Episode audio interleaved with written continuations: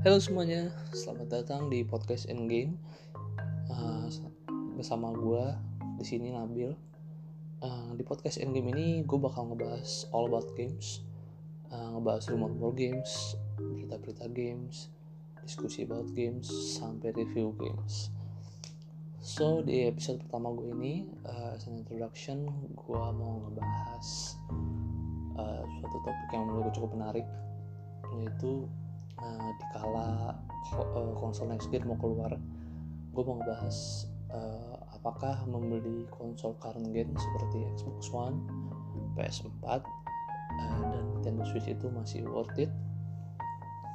Uh, di era menuju next gen ini terutama kedua konsol seperti PS5 dan Xbox One Xbox One X sorry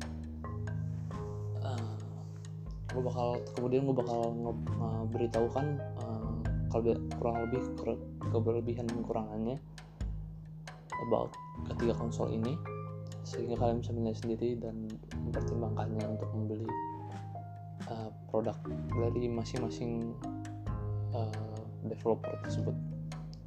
So, uh, apakah kalian apakah masih worth it untuk membeli ketiga konsol? Salah satu dari ketiga konsol tersebut di tahun 2020 ini menurut gue masih worth it banget.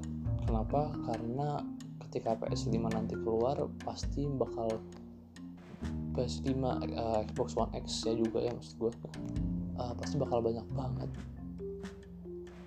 Orang uh, pasti bakal masih belum banyak game-game yang akan dikeluarkan oleh masing-masing developer. Sehingga uh, kalau kalian mencari game yang banyak dan masih variatif pasti ma uh, masih sedikit mungkin sekitar 2-3 tahun ke depan kalian bakal ngedapetin game-game yang cukup banyak untuk konsol next gen tersebut. Uh, dan kemudian gue yakin juga developer masih banyak banget yang bakal ngeproduksi untuk PS4 dan Xbox One X. Uh, atau melakukannya secara hybrid itu ngejual di PS5 juga ngejual di PS4 juga. Uh, salah satu kedua faktor kedua adalah mereka masing-masing konsol next gen dari baik dari itu Xbox One X dan dan Sony PlayStation 5 juga bakal menggarap teknologi yang dinamakan dengan backward compatibility. Kalau Xbox One X itu namanya smart delivery. Uh, jadi ketika kalian udah beli game-game dari PS4 atau Xbox One X ini konsol dari current gen ya gue bilangnya biar lebih simpel kalau kalian udah beli game-game di current console nah kalian bisa mainin juga di konsol next gen konsol yang kalian nanti beli.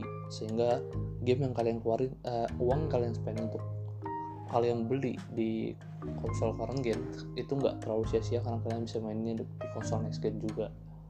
Itu nah sehingga menurut gue itu masih worth it banget sih kalau kalian mau beli terus pertanyaan uh, pertanyaan keduanya pasti bakal berlanjut ke konsol mana yang sebaiknya gue pilih di antara di antara ketiga ini ya ketiga konsol ini ya. Uh, kalau menurut gue uh, ini kebalik masing-masing tapi gue bakal ngasih tahu uh, pros menurut gue nah kalau kalau dari PlayStation 4 ini menurut gue kelebihannya adalah dia memiliki uh, first party studios atau developer-developer yang ngebuat game-game yang amazing menurut gue uh, game-game garapan dari Sony itu semuanya keren-keren. Dimulai dari dimulai dari dari bukan The Last of Us pasti tidak salah. Dimulai dari God of War uh, Uncharted series Uncharted 4 yang di PS4 ya uh, kemudian ada Horizon Zero Dawn uh, Little Big Planet 3 itu game-gamenya semuanya epic untuk dimainin dan worth it banget kalau kalian beli konsol itu dengan niatan untuk main game-game eksklusif dari Sony-nya. Itu bakal worth it banget menurut gua. Jadi kalian nggak akan gak ada kata nyesel deh pokoknya kemudian desain desain stick dari si PS4 ini juga lumayan elegan sih. Uh, dia kelihatan lebih familiar biar lebih kelihatan lebih familiar juga dengan uh, dengan dikit dengan masyarakat Indonesia menurut gue karena desainnya cukup simpel dan unik dan advance banget kelihatannya beda dengan Xbox One yang masih menurut gue sih agak kaku ya. Nah uh, kelebihannya aja selain itu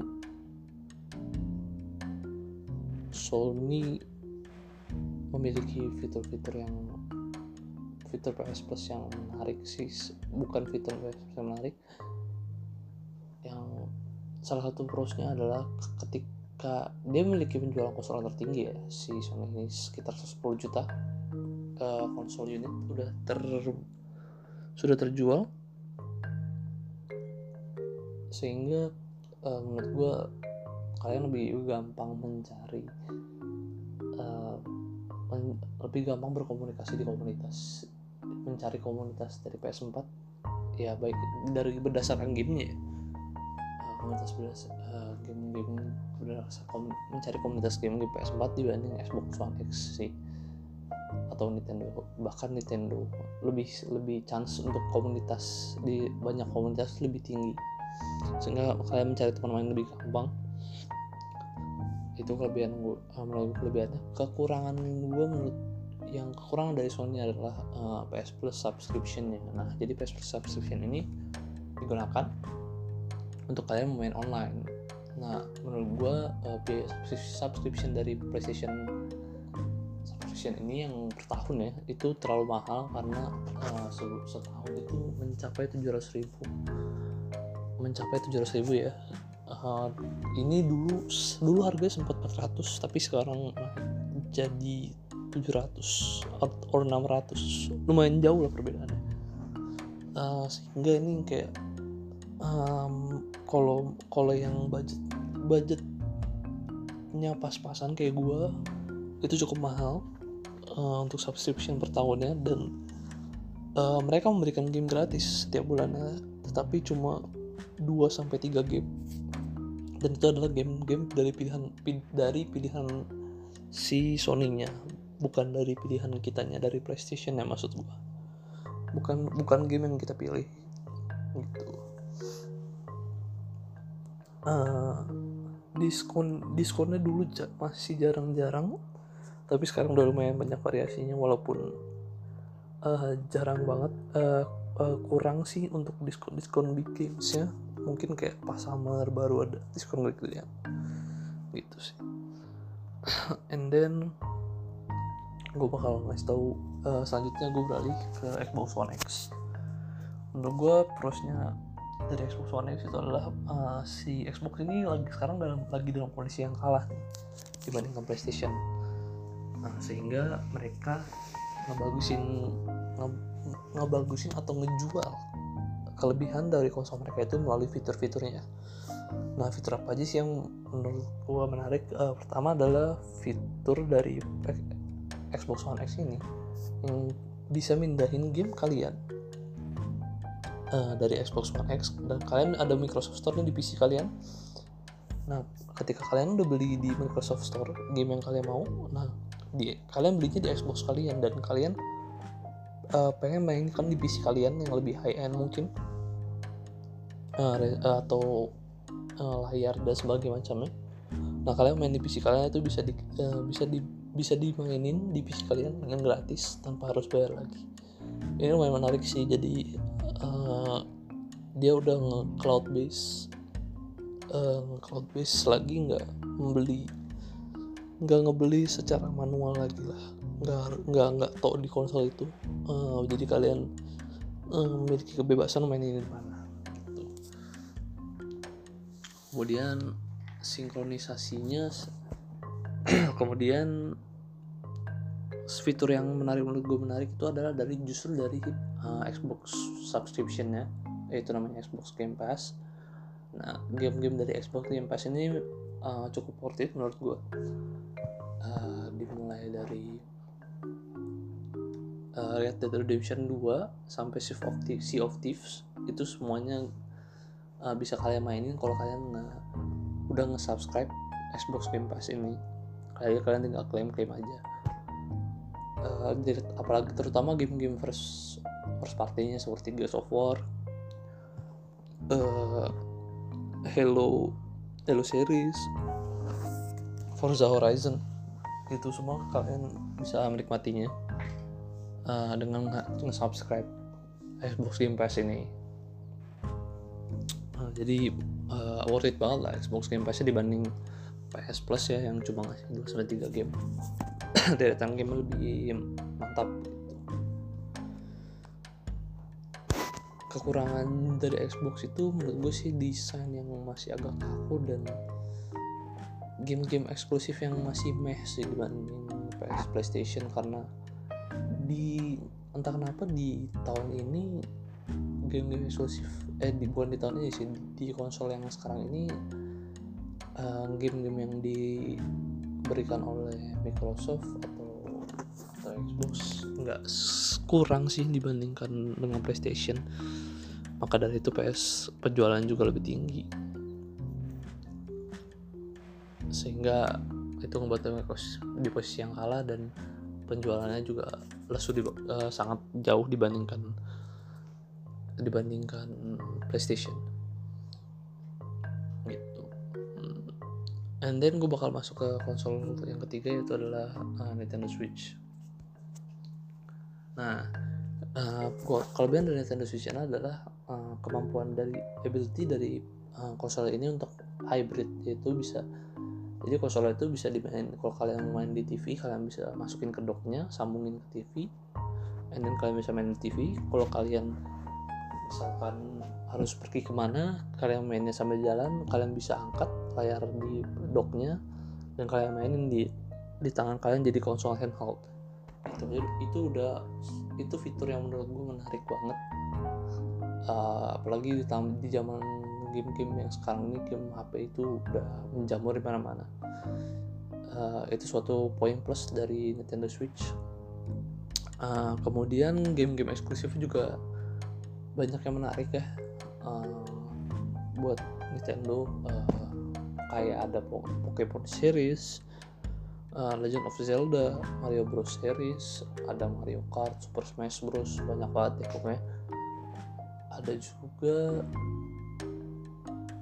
uh, kalau kalian nggak kurang terlalu suka nih sama game Nintendo, uh, game Nintendo yang eksklusifnya itu ada game-game kayak Crash Bandicoot, CTR di Nintendo Switch, Assassin's Creed 4 sekarang udah masuk. Ada The Witcher 3 pun juga udah masuk sekarang ke Nintendo Switch. Dan menurut gue uh, udah udah lebih banyak option gamenya sih uh, Nintendo Switch dibanding dulu. Sehingga worth banget untuk dibeli karena bisa dibawa-bawa. Ya bayangin aja kayak game seka, se berkelas The Witcher seseru The Witcher tapi handheld bisa kalian bawa-bawa. Itu uh, epic banget sih. Uh, konsnya menurut gue kons dari Sony eh dari Sony dari Nintendo itu cuma satu sih harga game fisiknya sih yang masih terlebih cenderung mahal menurut gue dibanding bahkan dibanding Sony ya uh, dibanding Sony yang PS PS mahal juga. Uh, game-gamenya kisaran Sony itu kira-kira harganya itu adalah kisaran 600.000 sampai 800.000 per satu game.